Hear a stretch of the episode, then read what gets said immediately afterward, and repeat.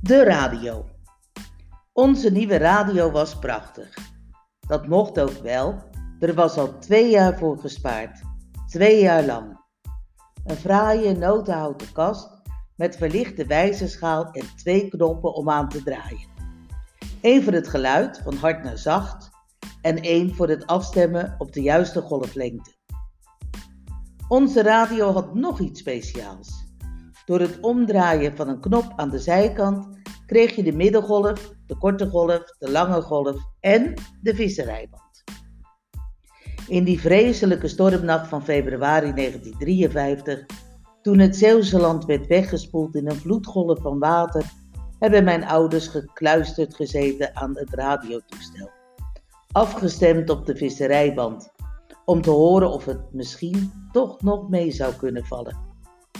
Toen het eenmaal vaststond hoe erg de ramp was, waren ze ontdaan. Zo begaan met het lot dat de mensen daar had getroffen.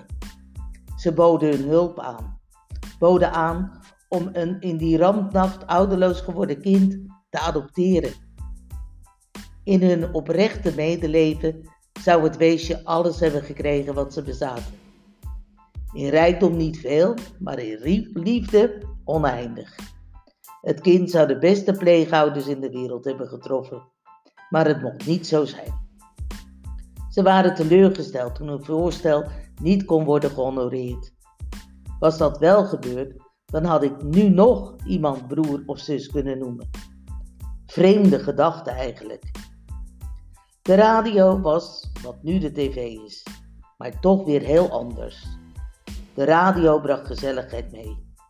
Je kon erbij lezen, knutselen, breien, borduren, figuurzagen of zomaar een spelletje ganzenbord of mens erger je niet spelen. Wij kinderen waren boffers. Bijna de hele week lang mochten we opblijven om s'avonds naar de radio te luisteren. Op maandag naar de familie Doorsnee, op dinsdag naar de Bonte Dinsdagavondtrein, op zaterdag naar Negenheid de Klok en op zondag extra lang en extra spannend naar een aflevering uit de serie van Meesterspeurder Paul Vlaanderen. Na schooltijd en op de woensdagmiddag waren er speciale programma's voor kinderen. Alle zuilen met nog duidelijk een eigen klankkleur richtten hun antenne op de jeugd. Zevensprong, Wigwam, Mignon, om er maar eens een paar te noemen, met een, hoe kan het ook anders, een hoorspel als speciale attractie. Elke week volgden wij vol spanning Bob Ivers en Arie Roos in De Jacht op het Koperen Kanon. Of luisterden ademloos naar de avondabeltje. Voor de kleuters klonken voor het slapen gaan het En nu naar bed. Het klokje van 7 uur, aangevuld met de avonturen van Paulus de Boskebouter met de angstaanjagende lach van Eucalypta de heks. Met de onbeperkte ontvangst, de mogelijkheden van techniek die we nu hebben, is het duidelijk dat de radio van die tijd nog in de kinderschoenen stond. Maar die prachtige radio hebben we bewaard. In een hoekje op de zolder staat die stoffig zijn tijd te bewaren.